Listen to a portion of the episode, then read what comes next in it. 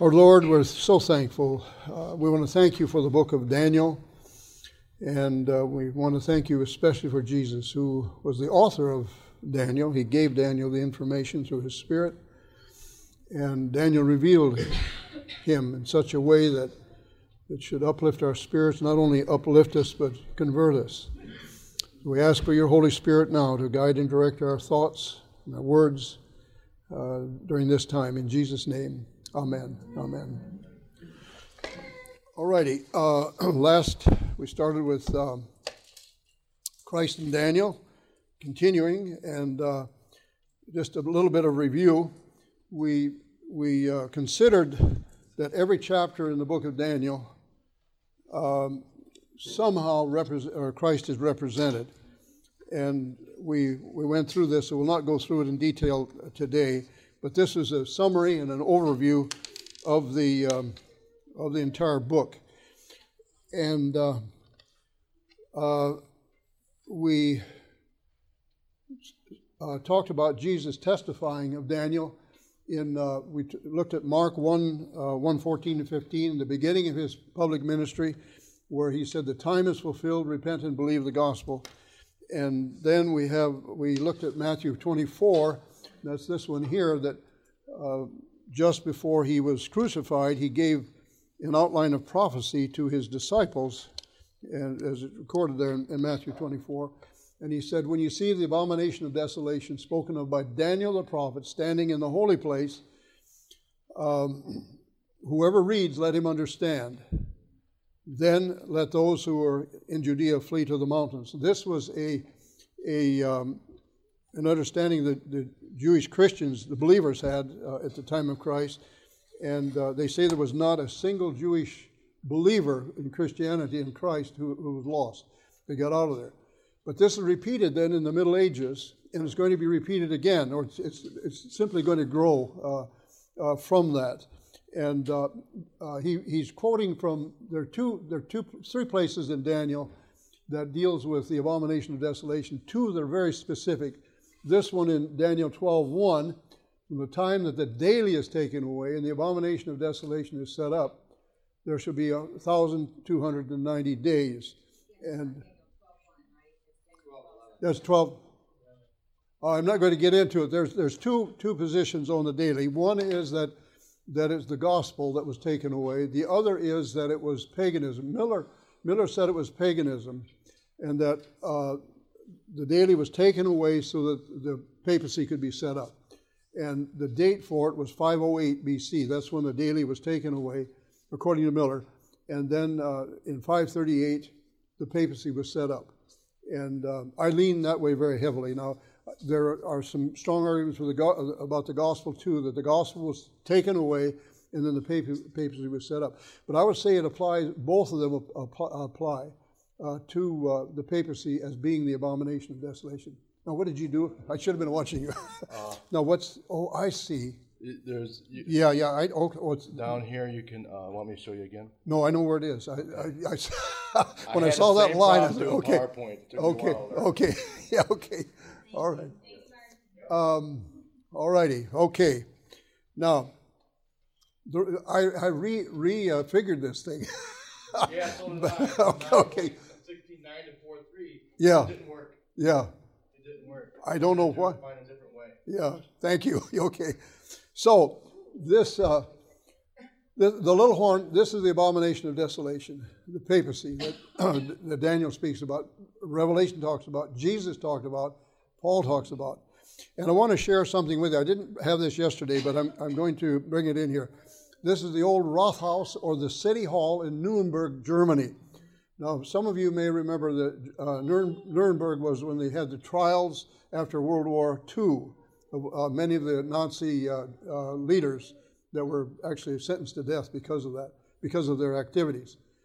And but Nuremberg goes back to the Middle Ages, and it goes back especially as far as Protestants are concerned. It was what they called a free city, and uh, they became Protestant or Lutheran. And this is uh, the City Hall of, of, the 1600s. And uh, let me look at it, we'll look a little closer here at this. But it was built between 1616 and, and 1622. The building has very interesting animals on the doorways. The animals are the prophetic beasts of Daniel 7, even featuring the little horn in one of the beast's heads. And uh, we'll see it here in a little bit. It comes up. Here is Alexander, uh, and you have the four the four heads of uh, Daniel seven, and then you have here um, on the other side you got Caesar and the little horn. Caesar, of course, representing Rome, pagan Rome, and then you have the little horn up here. You, you see it there? Whoops! What happened here? Uh, that's strange. Okay. You have the little horn on one of those horns uh, coming out of this. I saw a film or a, a, uh, a uh, video of some American, American students, young people, and some uh, Germans. And they were asking people that were standing around, they'd point, they said, what, what, is, what does all this mean up here? No one, even college professors, university professors, oh, we don't know what that is. they had one of the guides that was guiding people through this uh, old this old uh, townhouse. He didn't know what it was. Uh, they thought, oh, some just uh, some myth- mythological uh, uh, creatures, you know. and but this came out of the Reformation as a free city, as a Lutheran city they were advertising the fact that the Protestants believed that the little horn, or, or I mean, not just the little horn, but Babylon, Medo Persia, and Greece were a part of the national belief system at that time. And uh, the only ones who, who carried on with that are Seventh day Adventists. Now, there's some may believe part of it, but for the most part, uh, we, we're the ones that have that. But I thought this would be interesting to you folks. I, uh, uh, that uh, there, there were two things that the Reformation taught that nearly brought the papacy to it. Well, it brought it to its knees. It almost destroyed it. One was justification by faith in Christ alone, and the other is that the little horn power and both Daniel and Revelation represented the abomination or the papacy. And it was so powerful that that's one of the reasons for the, uh, the uh, Catholic Reformation that was to attack two points uh, the, um, who the Antichrist is and justification by faith. Trent was the, was the foundation for that. Uh, two tremendously intelligent Jesuit scholars were the ones who gave the uh, teachings of justification by faith uh, that are recorded in the, in, uh, in uh, the Council of Trent. And then out of that came uh, two other scholars, Spanish scholars, who said the one said the Antichrist is sometime in the past, and the other one said no, the Antichrist is sometime in the future. So you have both Daniel Revelation prophetically was destroyed in the minds of Catholics, and also the, the message of justification by faith. God has called you and me back to those principles of, of uh, the, the, uh, tr- the true Antichrist it's not some future man, king that comes along or a dictator. He's already among us. and the other is justification by faith. We need both. And uh, it will eventually pull the entire anti Christian system down uh, before Christ comes. Those are the two principles. And uh, they've been there all, all along. Here's another one that there uh, in Revelation or Daniel 7, uh, 2 Thessalonians 4, and Revelation 13 and 17 uh, the the um, reformers were all united on these uh, same principles. They had differences of opinion on some of the other things, but they were solid on who the Antichrist is and justification by faith. It's, it's amazing to see. But here, but you know, this one I am really fascinated with this one. Um, here, uh, what do these what do these things look like here? Angels, yeah. Um, this is a mockery of the throne of God. You got the Pope who claims to be God, and he's got the cherubim on each side of him. They're all, they're all stone marble. uh, but this is, this is the man who sits in the temple of God, showing himself that he is God. This is what, what Paul wrote about in Second Thessalonians. And then when we, we discussed this briefly last time, Revelation 13, who you have this uh, uh, amalgamated beast, and I think I think I've got uh, yeah here here we have these are the four beasts of Daniel Daniel seven. All of them are located in this one amalgamated beast in chapter thirteen of uh, Daniel. And uh, here you got the lion, the bear, the leopard, the ten horns, and you got them in reverse order in chapter thirteen. Um, but you've got the uh, well, I think I've got to I'll bring this other one up here. Uh, this is tyranny. And uh, then you have apostate Protestantism. Let, let, me go back here. Looks like a lamb, talks like a lamb to begin with, and then it's amalgamated into spiritualism or the the um, uh, in the last days. This will happen with. Um, but here we've got again. You've got um, we talked about the, the feet of a bear, the body of a leopard, the mouth of a lion, and the ten horns, all representing all of the beasts of chapter seven of Daniel. And uh, uh, and then you have they're all opposed. This is where the, the opposition is.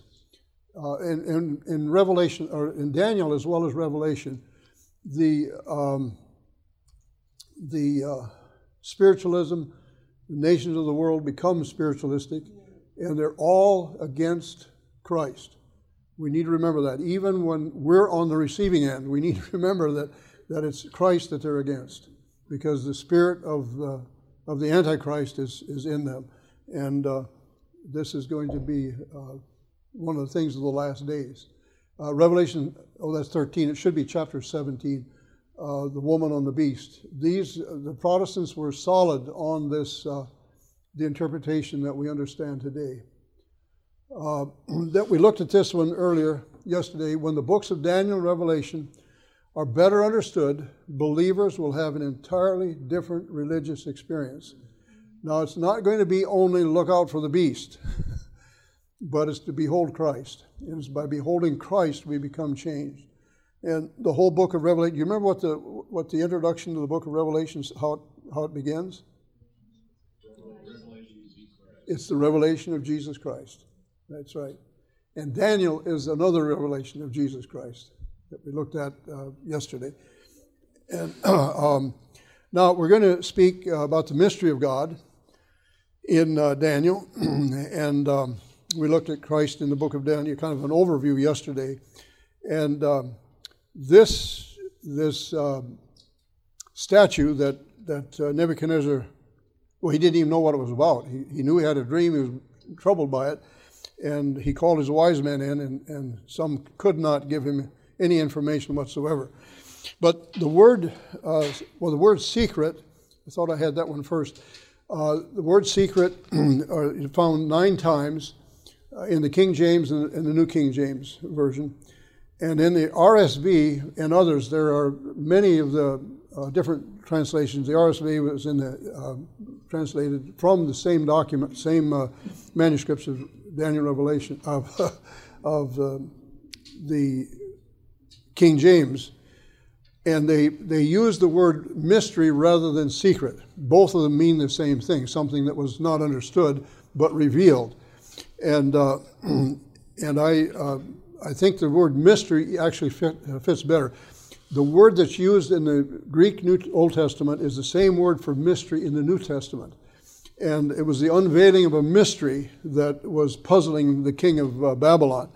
And maybe we can look at some of these. Uh, in in uh, Daniel 2, we have the. Um, um, uh, we can look at, well, we can, it, it, won't take long. Just I probably won't read every uh, every verse, but uh, beginning there with verse 18, that's when uh, um, this is when Daniel went to his three uh, three um, friends, and uh, that they might seek mercies from the God of heaven concerning the secret. And as I mentioned earlier, the RSV and other translations say, or the mystery, um, so that Daniel and his companions might not perish with the rest of the wise men of Babylon verse 19 says, The mystery or the secret was revealed to Daniel in a night vision. And then uh, we drop down to verse 22. Uh, God reveals deep and se- uh, secret or hidden things or mysteries Uh, he knows what's in the darkness, and the light dwells with him. And then verse 27 um, Daniel answered uh, in the presence of the king and said, The secret or the mystery which the king has demanded, the wise men, the astrologers, the magicians, and the soothsayers cannot declare to the king. Verse 28 But there is a God in heaven who reveals secrets or mysteries, and he has made known to King Nebuchadnezzar what will be in the latter days. Your dream and the visions of your head were upon your bed were these, and then he gives an interpretation of that. Verse 29, uh, the middle, toward the last one, it says, He who reveals secrets or mysteries has made known to you what will be. Then in verse 30, but as for me, this secret or this mystery has not been revealed to me because I have more wisdom than anyone living, but for our sakes, who make known the interpretation to the king, that you may know the thoughts of your heart. Um, by the way, can the devil read our minds? How do you know? Do you think he has a good idea? Okay, yeah.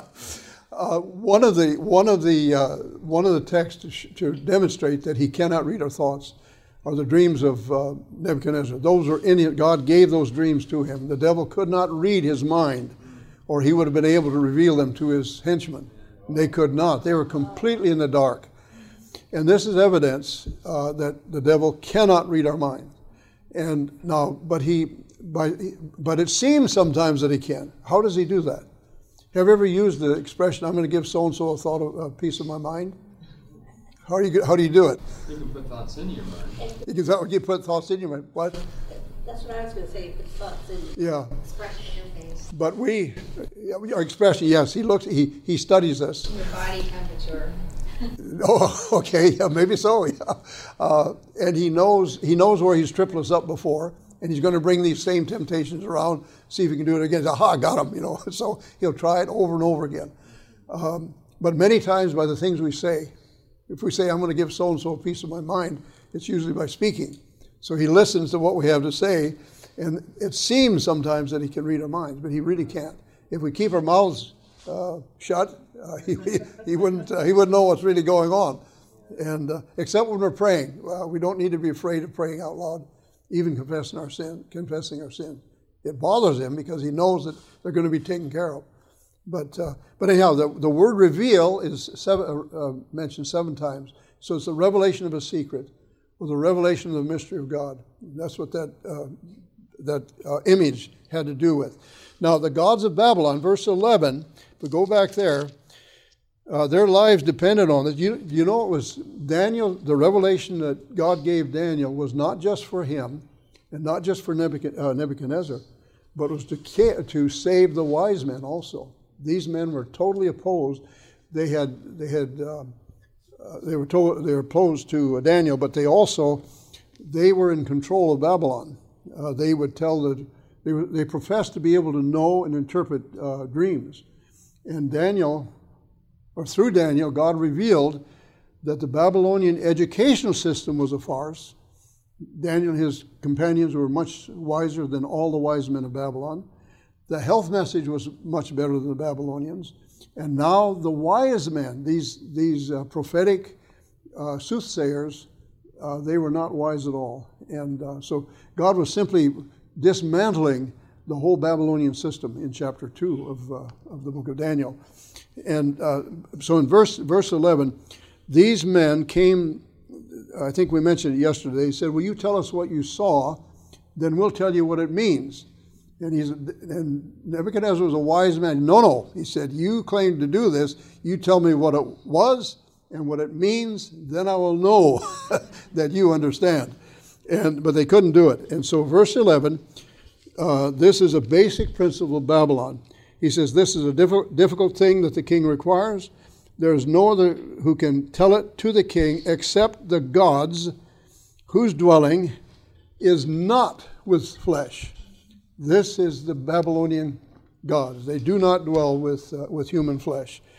Um, did, did God dwell within human flesh in Daniel?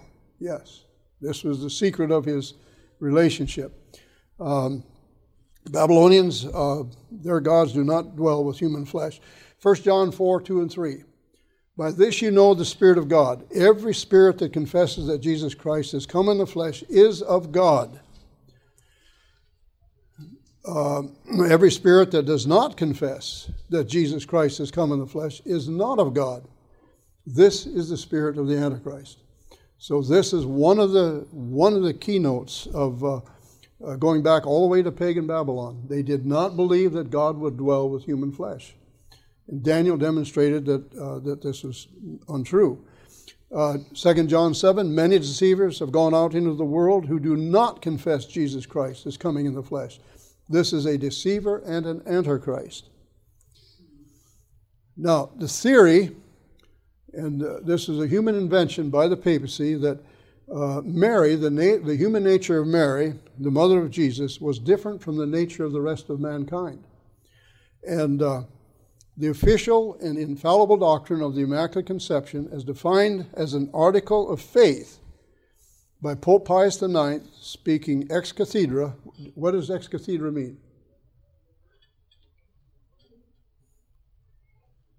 It means sitting in the chair of Peter. When he makes a declaration on doctrine, it cannot be altered. And so this is one. They had believed in this for many centuries that Mary was what they called the Immaculate Conception. Um, but this was in, in 1870, they made it an official doctrine, but he made it, he started in 1854. By the authority of our Lord Jesus Christ, of the blessed apostles Peter and Paul, and by our own authority, we declare, pronounce, and define that the doctrine which holds that the most blessed Virgin Mary, in the first instant of her conception, by a special grace and privilege of Almighty God, in view of the merits of Jesus, the Savior of mankind, was preserved free from all stain of original sin, has been revealed by God, and therefore is to be firmly and steadfastly believed by all the faithful. Wherefore, if any shall presume, which God may God avert, to think in their heart otherwise than has been defined by us, let them know, and moreover, understand that they are condemned by their own judgment, that they have made shipwreck as regards of the faith, and have fallen away from the unity of the church. And this is this is written actually in uh, 1890 by uh, it's found in the Catholic Belief, page 214. Um, the solidarity. All members of the human race are permanently united through the law of heredity. You, you realize that all of us are related here? we go back to Adam and Eve. They're, they're, the only one. They're the parents of the, of the human race. So genetically, we're all related. And the, the genes have different ways of expressing things, but they're still, we come out of the same pool. And uh, we are permanently united through that law of heredity. Jesus subjected himself to this law of heredity in order to save us. Um, Catholic tradition rejects this solidarity of Christ with the human race. She repudiates the law of heredity in regard to Mary in order to break the connection between Christ and fallen humanity. And uh, by the way, sometimes, uh, sometimes people think of the Immaculate Conception as that being of Christ. It is not dealing with Christ, it's dealing with Mary. That somehow, in fact, I've read about uh, how they try to manufacture this thing. Her mother, which was called her name, I think they call her Saint Anne, and her husband purified themselves before Mary was conceived by her so that she could have a sinless human nature. This is where it comes from. And, uh, um, and here, the Mary was desolidarized, or uh, eyes rather, and separated from the sin-laden humanity. Had therefore had there been no immaculate conception, then Jesus Christ would have said to be less beautiful for he would have taken his body from one who was not humanly perfect. There ought to be an infinite separation between God and sin. This is the Babylonian doctrine that God does not dwell with human flesh. And this is from Fulton Sheen uh, uh, in a book he called, entitled the, the World's First Love. Uh, Jesus, by, by being born of the Virgin, thus taking to himself from her material womb a human nature of the same substance with hers, that was immaculately conceived. The Faith of Our Fathers 198.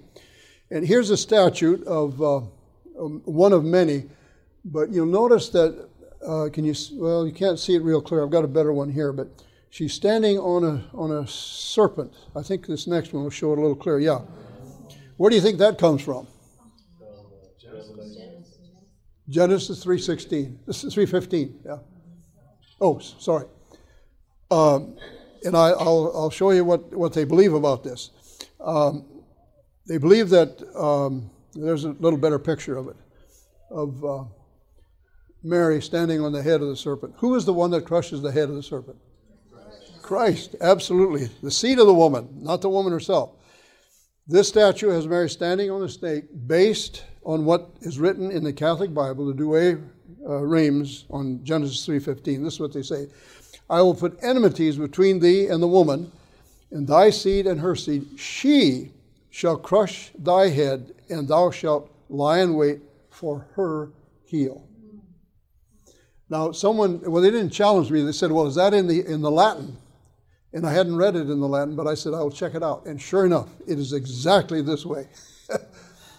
yeah, so, so they, uh, they've done, Manipulated the Bible then. pardon me? They manipulated. Oh, yes, yes. That's a, that's a major one that, that they did. Um, here's another one. This is similar. She's standing on this serpent, but you see light coming out of her hands. She is the mother of grace. This is how grace is, is given uh, to, uh, to the people, so they say. Uh, I think I've got another one here of this one, or did have, yeah. Same idea. And, uh, and, it, and then you have, notice here, you have, there are 12 stars over her head. Where does that remi- what, where would that come from? Revelation, exactly. De- uh, Genesis and Revelation. Uh, they've joined, uh, joined the two together, saying that this is Mary. And this is why she's been called the, the associate or the mediatrix, uh, another redeemer. Now, they have not made it a, an official uh, doctrine yet. I think they will. If time should go on, they will. They're, they believe it, but they have not stated it as a what they call ex cathedra or from the chair of Peter. But um, I, I expect that it will one day. Now, we're coming back to Daniel. The God of Daniel dwells with human flesh. And uh, Daniel 4 8, this is now when Daniel, when uh, Nebuchadnezzar in the process of his conversion, uh, he was he was troubled. He had this dream. He, again, he didn't understand what it was. Again, the wise men of Babylon could not uh, help him, so he called in Daniel, and he said, Daniel came in before me. He says, "In him is the spirit of the holy God." So God was dwelling in human flesh at that time. And uh, then we have, he said, Belteshazzar, that was the name of Daniel, Daniel, chief of the magicians, because I know that the Spirit of the Holy God is in you, and no secret troubles you, and some say no mystery troubles you. Explain to me the visions of my dream that I have seen and its interpretation. And this is when he saw the tree. Actually, it was the fall of, of uh, Nebuchadnezzar. And a year later, the very thing that Daniel predicted happened to him. Uh, again, in verse 18, this dream I, King Nebuchadnezzar, have seen and uh, now you, Belteshazzar, declare its interpretation, since all the wise men of my kingdom are not able to make known to me the interpretation, but you are able, for the Spirit of the Holy God is in you. And uh, maybe I can stand back here a little bit. Um, so you have God's hand at dinner, dinner time, chapter 5. Uh, you had a ball. And the gall. They'd taken in the, the uh, sacred vessels and were drinking wine out of them. This is Belshazzar's feast. And then you have the, the, I believe this one would be the wall, where you have the handwriting on the wall, and then, of course, the fall. And in this, as, as this king, this is the grandson of Nebuchadnezzar, he was wondering what in the world was going on, and uh, called Daniel in, he was absolutely terrified. His knees were knocking together. He was trembling. And uh, the, well, should, the queen mother came in. This would be her, his grandmother. Uh, There's a man in your kingdom in whom is the Spirit of the Holy God. And then later, when Daniel came before the king, he says, I have heard of you. The king says, I've heard of you that the Spirit of God is in you, and that light and understanding and excellent wisdom are found in you. So Christ was formed in Daniel as the hope of glory. the same as with us. The Spirit of God is to dwell in us. Now, did Daniel have? Did Daniel have? Did he have fallen flesh? Yes. Fallen, yes. You and I. Yes. Does God dwell within us? Yes. Are you sure? Or do we have to purify the flesh before He comes to dwell within us? No, He comes, no. He comes in. He He does the purifying. With the the Antichrist system is you have to be your flesh has to be purified before before He can come and dwell with you. How did they think that was How how? Well, first of all, was Mary. I mean, how did the, her parents purify themselves to have it? By works. Right. By works. Yeah, they gritted their teeth and their backbone and, and that type of thing. Yes. I was raised in a Catholic home, uh, and when we when I went through catechism to prepare for First Communion, that was exactly what we were taught. And one of the ways in which we were able to um, be ready for communion was to basically accumulate cards. Yes. Or did you say uh, merit? Merit Oh yes. Oh yeah. They were like they were like cards of lessons, and you had to be. In my situation, we had to be deemed um, right in order yeah. to accumulate the card in order to be ready for communion. Wow. Interesting. I was raised a Catholic too. Went through communion, but I was about oh, seven, eight years old or something like that. But we never had the merit cards. We believed in it. yeah, no, we had to, we accumulated merit cards. Maybe it was something special because uh, like cards. I don't know. Yeah. Yeah, but we had to accumulate merit cards. Interesting. It's very arbitrary how we received them. Yeah. I can remember thinking, I don't know what I did wrong, but I didn't get my merit card. Yeah. Oh, yeah. Also, someone else was was uh, yeah. signing off for you. Yeah. Well, wow. Yeah. yeah. Interesting. Yeah. It was. It was a very interesting uh, scenario. Yeah. In, in, my seven and eight year old mind, it didn't make sense even then. Ah, okay. Yeah. Yeah. Yeah. Yeah. Yeah. I remember the nuns used to tell us. Uh, we were talking about uh, the priests and the nuns were, were holy and if you sinned against them, say if you sinned against a priest or another nun, you had to go to a nun, uh, they told us a nun, you go to that nun and she will intercede with you. She'll go to the one that you've offended, you know. And, I, and that was a little bit strange, but, but that's the way it was. Yep. Uh, still is, but it's not, it's not as blatant today as it was at that time. Uh, alrighty. Um, Jesus is the greatest example of righteousness by faith. There's only one kind of righteousness on the earth, and that is a faith righteousness. In Ezekiel, it talks about Job, um, Noah, and Daniel about righteousness, their righteous actions. But we need to remember that there is no righteousness except by faith. And so Jesus himself was righteous from a human standpoint by faith. And um, here uh, he said, I, I can do nothing of myself. That's in John uh, 5. he says, I'm in the Father, the Father is in me. The Father dwells in me, He does the works. And then we have over here the uh, application, if it will come, uh, for us. Without me, Jesus says, you can do nothing. Abide in me, and I in you. Christ in you, the hope of glory. Work, he works in us both to will and to do of His good pleasure. And so this is the, the, um, the, the, faith of Jesus, actually, that He gives to us. And, uh, but, and Daniel was in the same situation. He, he was righteous by faith alone. Without Christ, he could do nothing. And um, okay, let me go to the next one here. So in, in um, Daniel 7, we looked at this a little bit from the standpoint of the beasts, the four beasts. But here you have the nature of the judgments. it, it is investigative in nature, where the books were opened. Uh, well, uh, Pastor Bohr has been ta- talking about this, so we won't go into detail here. Um, then you have in, uh, in uh, chapter 8, he, um, Christ reveals the time of, uh, of judgment and we talked about Palmoni or the one, the wonderful, uh, wonderful number, the revealer of secrets or of mysteries, uh, the marginal reference. But this is speaking about Christ. Christ gave the 2300 day prophecy. And uh, then in chapter 9, um, this is uh, on the 2300 days, the sanctuary will be cleansed. Chapter 8, Then chapter 9 reveals the basis of the judgment, which is the, the crucifixion of Christ. And uh, uh, we'll come back a little bit. I want to go back here. Uh, with this, the um, in Hebrew thought, many times they'll have the conclusion of something at the beginning, like in chapter 7. Then it builds on that, chapter 8. But chapter 9 is the basis of the judgment, both the time of it and also the, uh, the, uh, the function of judgment. Um, and we need to understand that Christ is the, the cross of Christ is the basis of all judgment. He was judged in our behalf as our representative, as our substitute. And that's why God can uh, bring, uh, bring the human race into judgment. But in fact, let's, let's go to uh, chapter 7. I want to go back there.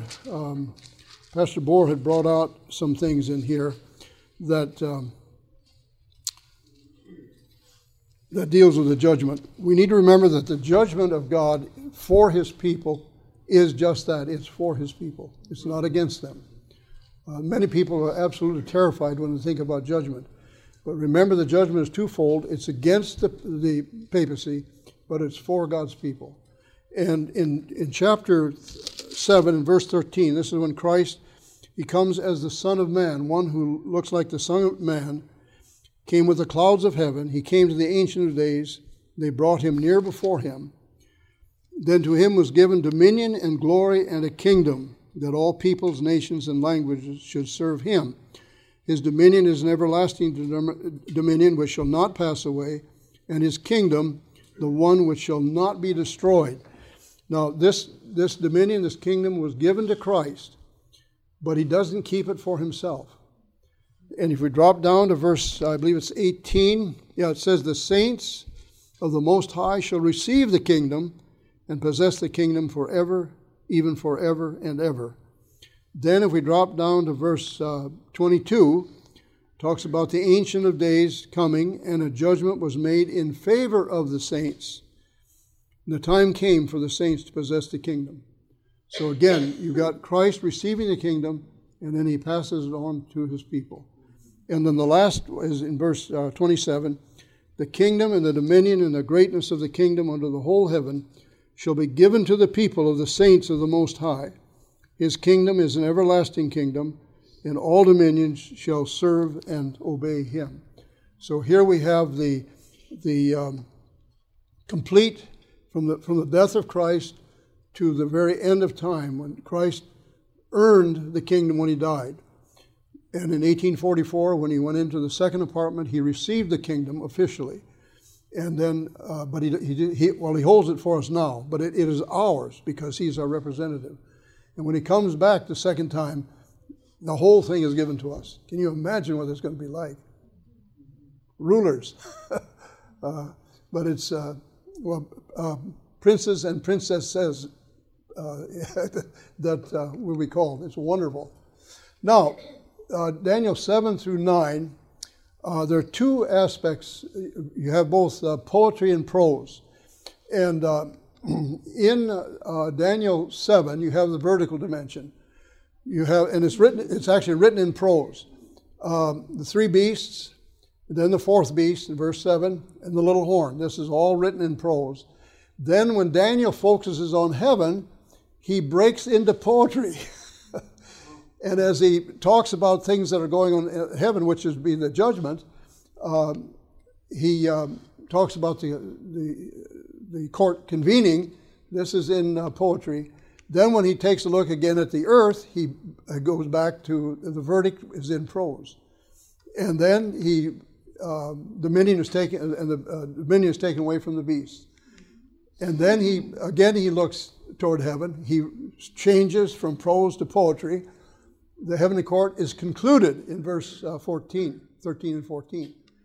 And then, verdict number two, the kingdom is given to the saints. And again, you have, you have both, whenever he's talking on, about heavenly things, he's talking about poetry, or in poetry, but he's talking about earthly things, he's dealing with prose. So you have, uh, you have that. That's in chapter 7. And you have the same thing in chapter 8. Um, but here we have the four, the four horns of. Uh, of uh, Daniel 7 and chapter 7, verse 8. And uh, then you have, oh, this, you know, the same, same one. But in chapter 8, you have the same, you have the same thing. You got two beasts, you got four horns. This is in prose.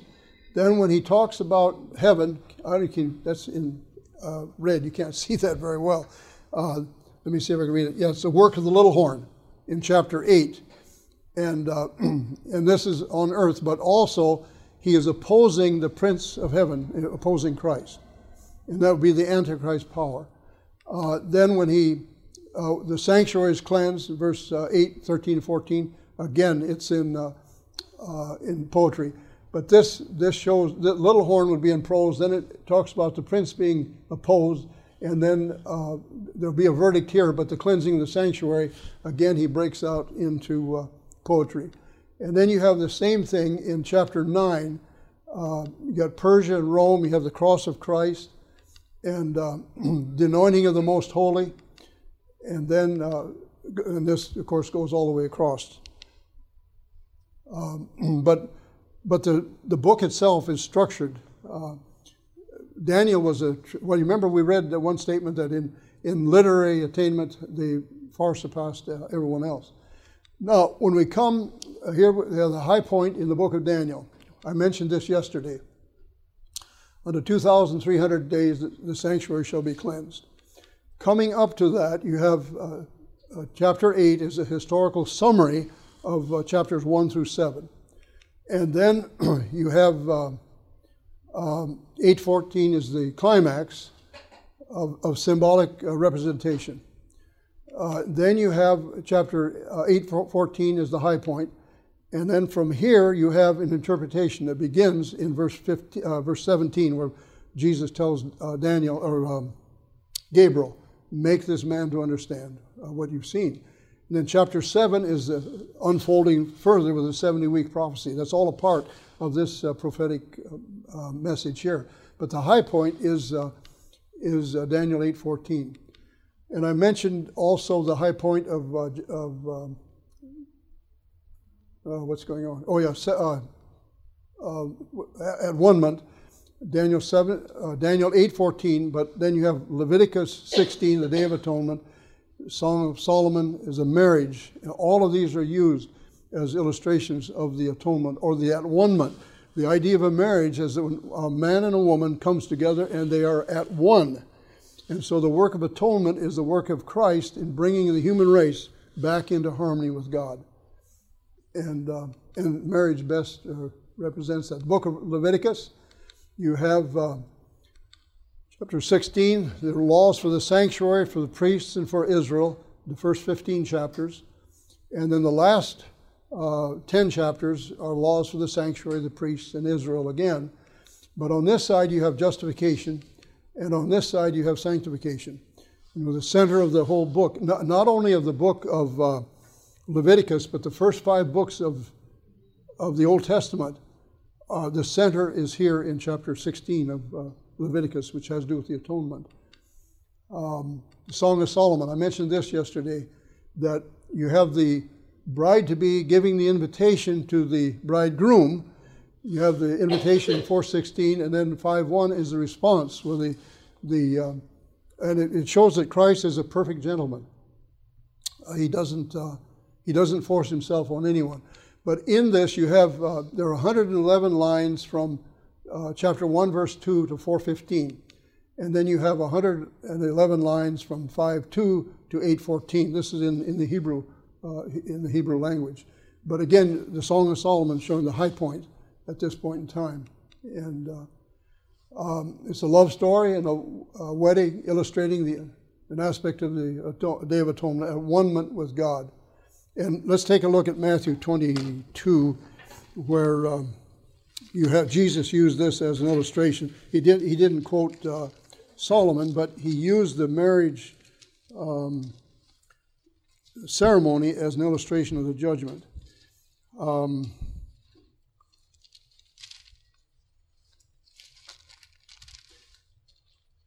okay, here, verse 8 says the wedding was ready, and um, Verse 9, he says, Go into the highways and invite everyone to the wedding, the good and the bad. The servants went out, verse 10, to the highways and gathered together all whom they found, both bad and good. The wedding hall was filled with guests. But when the king came in to see the guests, he saw a man there who had not on a wedding garment. So he said to him, Friend, how did you come in here without a wedding garment? And he was speechless. The reason he was speechless is because he was Christless. it is Christ that prepares us for the wedding. And, uh, and so the, this wedding, the wedding ceremony is an illustration of the of judgment. Because when the man came out to inspect the, the um, guests, um, he looked them over to see they had on the, the, the wedding garment or the Christ righteousness. Matthew 22.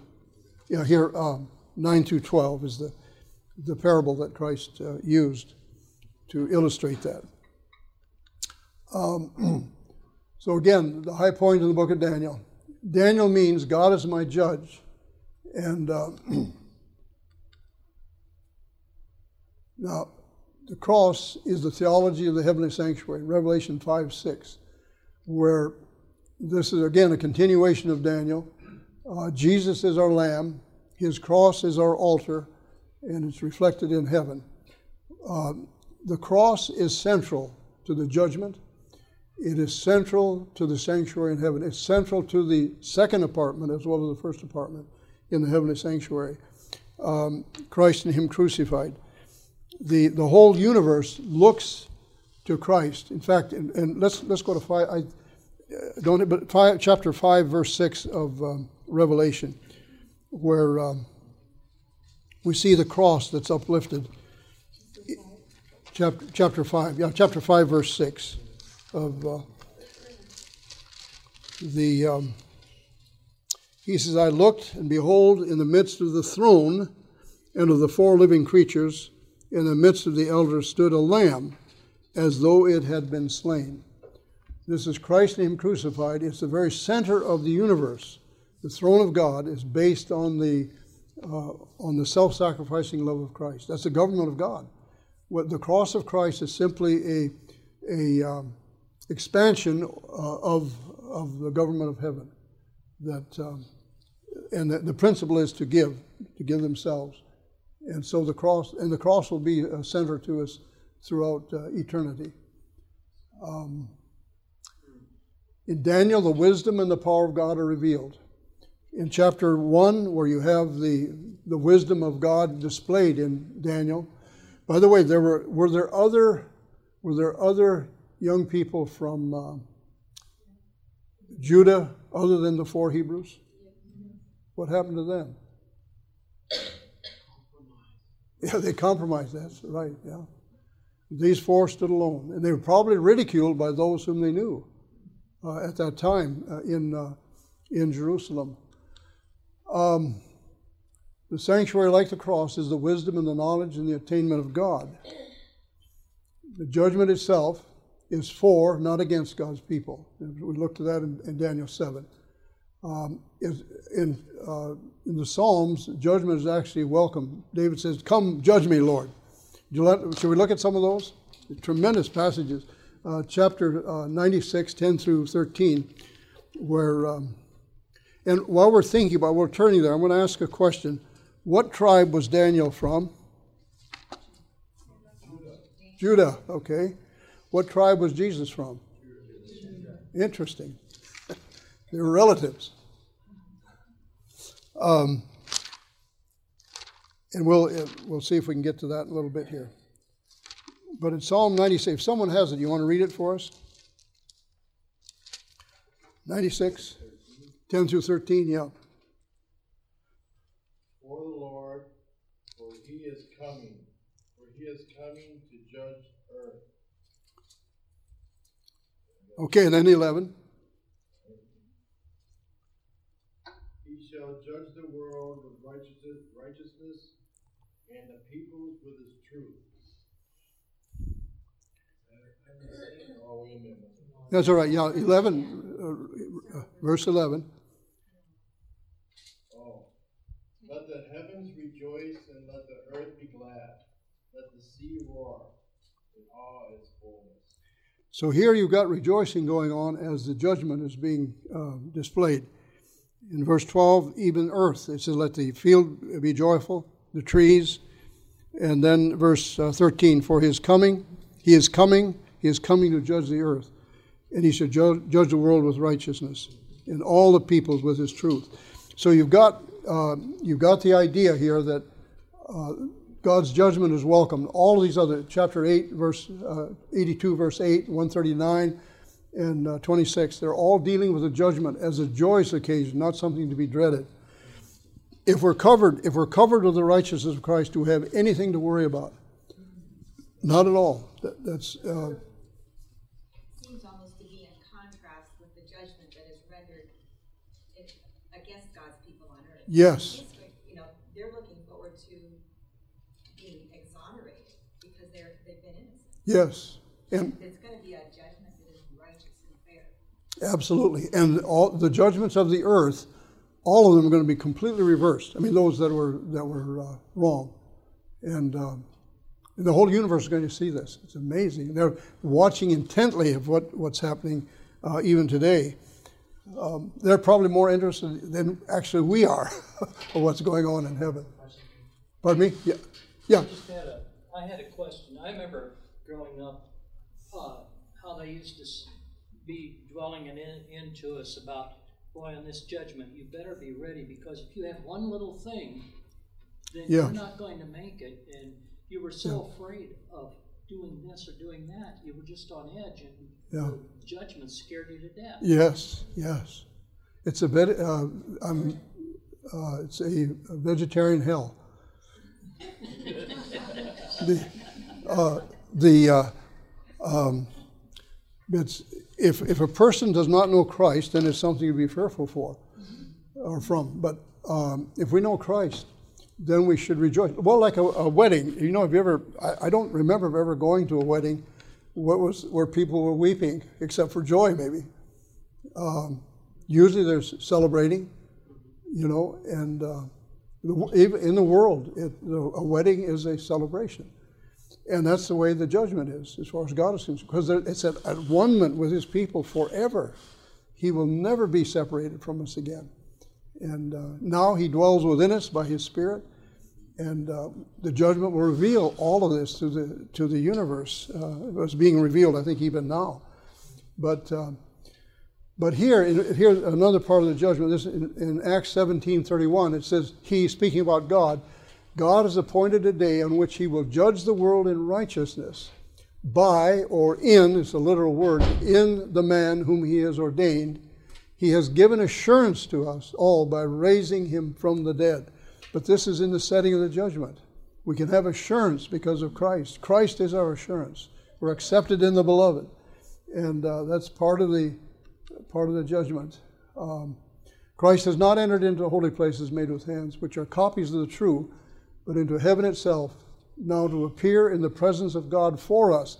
And Daniel, uh, Daniel leads up to this in the, the 2300 day prophecy, um, and this is part of uh, part of that. We we won't go into the details of all of it. Yesterday we looked at Christ chapter by chapter and in literary form and I think we're not going to go any more in that direction. I think in well, let, let me see what we got here on the prophecy. I was looking at this. I had something else that didn't get in here. Yeah, we, we did this yesterday. Now I want to come back to uh, Daniel. The Spirit of God dwelt within him.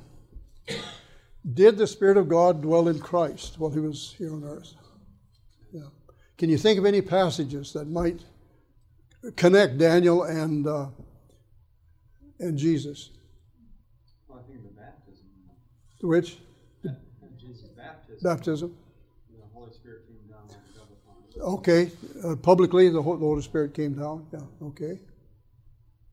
His temptation, it said his spirit led him into the wilderness. Okay. The Spirit led him uh, into the wilderness. Transfiguration.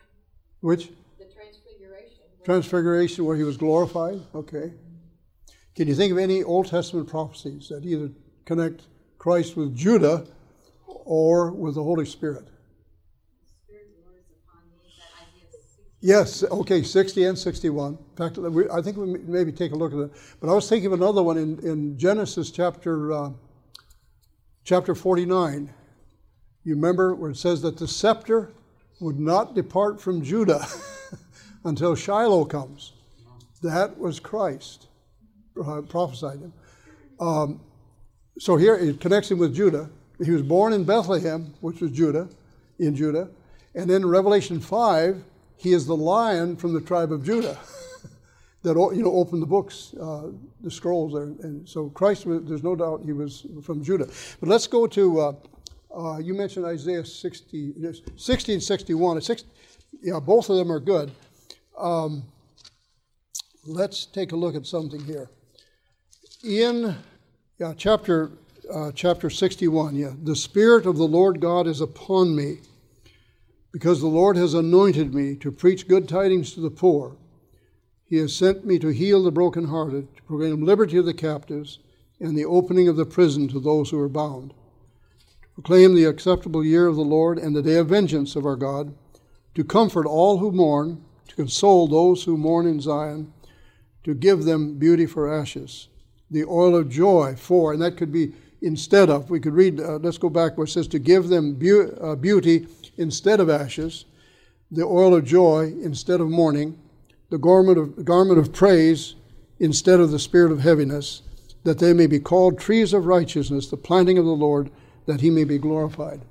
But this is the work of Christ under the unction of the Holy Spirit. The Holy Spirit was resting upon him. Uh, the one I was thinking also was chapter 60. Uh, this does not talk about so much about um, uh, about Christ Himself, but it, it talks about the light. Verse uh, one says, "Arise, shine, for your light has come," and that comes from the Holy Spirit. Uh, the glory of the Lord has risen upon you. For behold, the darkness shall cover the earth, deep darkness the people. The Lord will arise over you, and His glory will be seen upon you. The Gentiles shall come to your light, and kings to the brightness of your rising. Now, and this again is a prophecy of Christ. If we drop down to verse um, verse five, then you shall see and become radiant, and your heart shall swell with joy, because the abundance of the sea will be turned to you. The wealth of the Gentiles shall be shall come to you. The multitude of camels shall cover your land the dromedaries of Midian and Ephah. Who are these people? Huh? Well, they may have been part of the right wise, but uh, yes, okay. But it talks about yeah. Okay, oh, I see. Yes, okay, yeah. Um, but who who was uh, where did Midian and Ephah come from? What were they? Were they Gentiles or Jews? Gentiles, yes. They came from Abraham and Keturah. Uh, Keturah. Now let's read on. And from Sheba. Sheba was a, a son of uh, Midian. Or no, no, I think uh, Ephah was. Now they shall bring gold and incense, they shall proclaim the praises of the Lord. The flocks of Kedar shall be gathered together for you. The rams of Nebaioth shall minister to you. I will ascend with acceptance um, on my altar, and I will glorify the house of my glory. Um, Kedar, in verse 7, was a son of Ishmael. Um, Neboah was the first son of Ishmael. What is this telling us? Now, this is, this is a prophecy of the last days. Who, who are these people today? Yes. All, all, all people, all people will profess Christ as Lord. So it's the, it's the people, the Gentile people, this is a uh, summary of the Gentile people outside of Israel, is it not? Yes, but there's a specific Gentile people. Islam. What? Islam? Yeah, Islam. This, this, is a, this is a prophecy of Islam. Not all. Where was that That's in chapter 60 of, uh, of um, uh, probably from verse oh, 6, probably. uh, you got to Keturah, and then down through uh, seven. Um, the God had given uh, Ishmael a promise. There are twelve tribes, twelve princes, he called them, um, and then there were twelve tribes of Israel, and there are uh, how many apostles? Twelve. Yeah. For some reason, God has given us specifics about these. But I think what we can see in the last days now, today, what we're seeing today, um, not by the majority of the um, of Islam, uh, but some radicals. Do you know the relationship between the the uh, Muslims or the uh, in, in, during the time of the Reformation? Had it not been for the Refor- had it not been for the for the Muslims, the Protestant Reformation would not have taken hold. Uh, when you study, I wish we had a chalk, but that, well, you can follow my finger. um, so here's here's Europe, and Spain is here, and you got the papacy here, and let's say the Mediterranean Sea is, is here. Uh, when when um, when the people came out of the Saracens came out of Arabia, they went across northern northern uh, Africa, went into Spain, they went as far as Tours, France, and were driven back uh, by the uh, by the, the king of France, or he became the king of France. Drove them back into Spain, and they tried at different times to go there. What they wanted to do was make the uh, Mediterranean Sea a Muslim lake. Uh, they were after the papacy, and they couldn't they couldn't get to them. And so they went around this other way, and they started. Uh, they wanted to come in through Constantinople, and they for 150 years they could not come in here. But they they went up uh, northeast. The Chinese were coming in. They would have captured Europe, and the the Saracens went up and pre- prevented them from from uh, coming in. And during they they captured two men who uh, knew how to um, manufacture paper. Um, the Chinese were the only ones who knew how to do this at this time. And the, the um, Saracens convinced these two paper makers to show them how to do it. And that, that began what is known as the golden age of the Muslims. Uh, that lasted for, from about seven, 750 to about, say, around uh, 1200, something like that. Uh, much of what we have today came out of that Muslim golden age in science and technology. It's absolutely amazing to see what happened. But something more important than that, the papacy was was surrounded this way. It could go the only way it could go would be north. And Charles V was he was in Spain and he hated the Reformation. He was going he determined that he would destroy the Reformation. And so he would send his armies up to Germany to destroy them, and every time they came up, the Turks would come in from here he'd have to divert his uh, forces and drive them back into what we call uh, modern day Turkey. This happened time after time after time. Luther hated the Muslims. Most of the Luther, uh, Luther and most of the, Muslim, uh, most of the Lutherans, Protestants, they were absolutely terrified of them. But they actually contributed financially to the Reformation. They gave money. They hired Protestants to work on their ships and different things like this. So they were not opposed to the gospel of Christ from that standpoint, but they were after the papacy sitting here in Rome.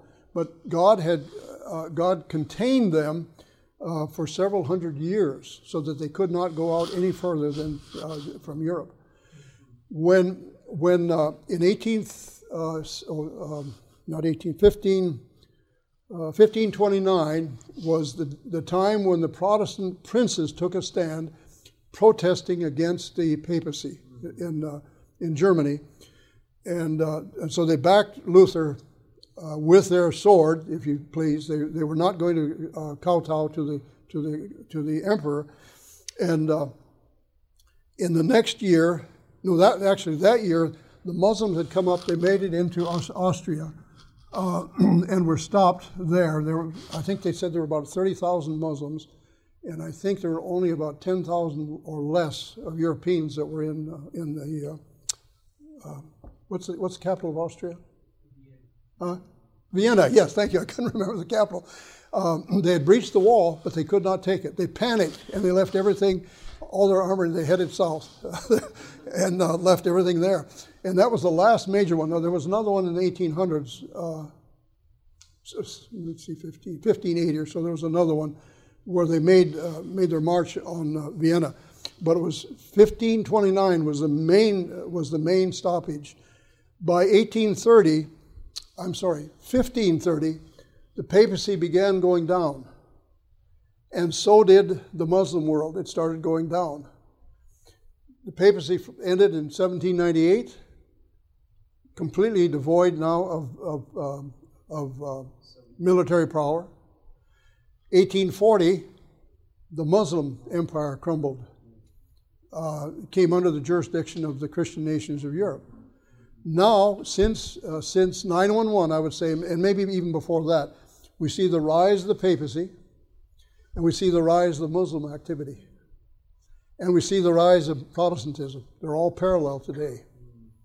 And uh, we're going to see more activity, I'm sure, in this. But in, uh, in the places where you've got a lot of turmoil, Syria and uh, the whole Middle East, and even Europe now, uh, as bad as it is, and it's terrible, but God is working even here. There are conversions taking place among Muslims and others because they're absolutely terrified, and the only hope they have uh, is, uh, is the gospel of Jesus Christ. Yeah. Tied in with this, can you see any connection between uh, Donald Trump's meeting with all of these different ones over there at that time, trying to no, together? Does that come in? No, I don't. I don't. I I haven't really considered it from that standpoint. He's doing it from you know. Uh, you got two ideolo- uh, ideologies going on in the United States. You got the far left and the far right, and uh, and I think I think that's what it is. But I think God will work through some of this stuff. Um, many people are afraid of Trump uh, because he's right or far right. They think he's far right. I don't think he's far as far right as many people think. But um, uh, time will tell. We believe that the the uh, it will the action of the far right religiously are the ones who are going to bring in the Sunday laws and change the Constitution and things of that nature. Uh, it will not. I don't think it'll be from the liberals. The liberals usually, although they're opposed, they're opposed to the principles of God's government. Um, but they have, uh, well, they've been attacking though on creation and redemption and things like that. This has been going on for years.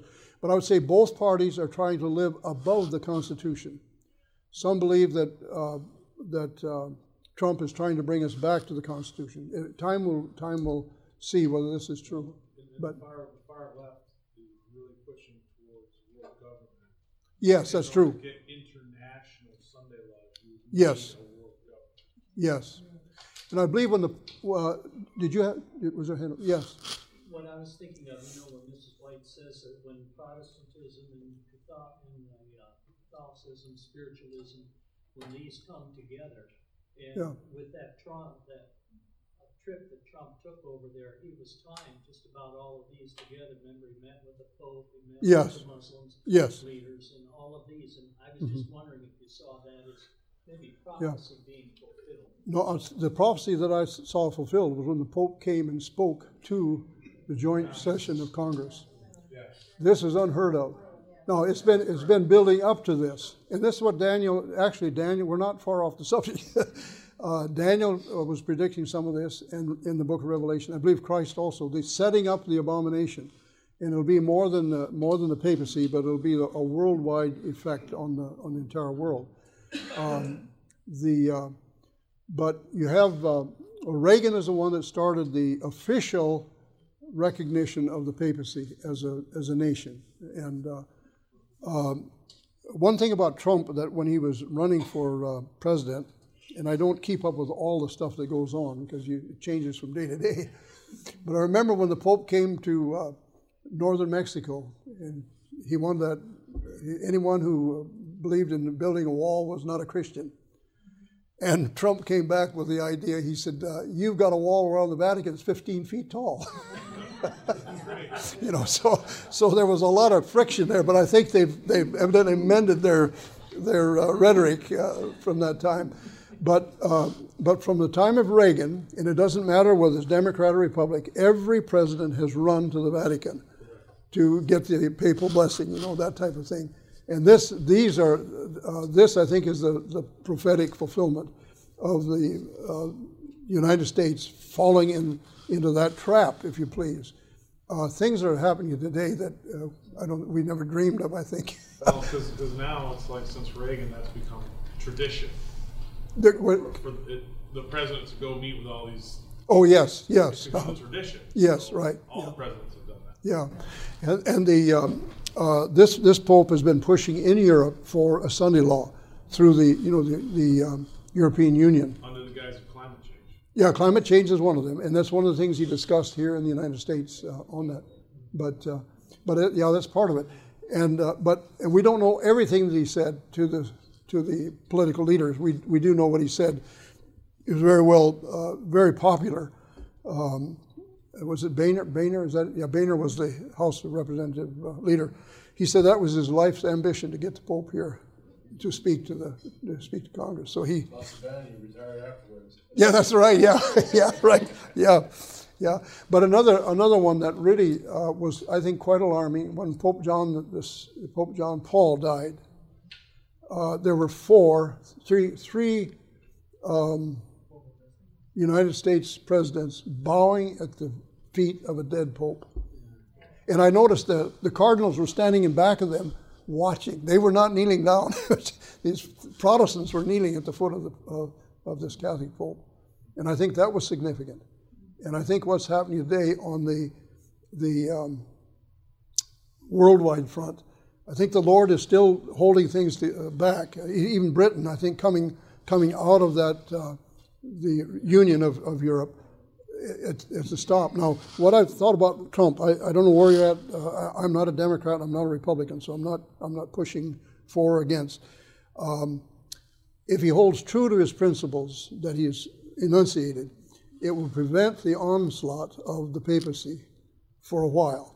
I don't know how long, but uh, but he's he's not he does not appear to be in harmony with what they want to do on the globalization when he's talking about uh, America first, that type of thing.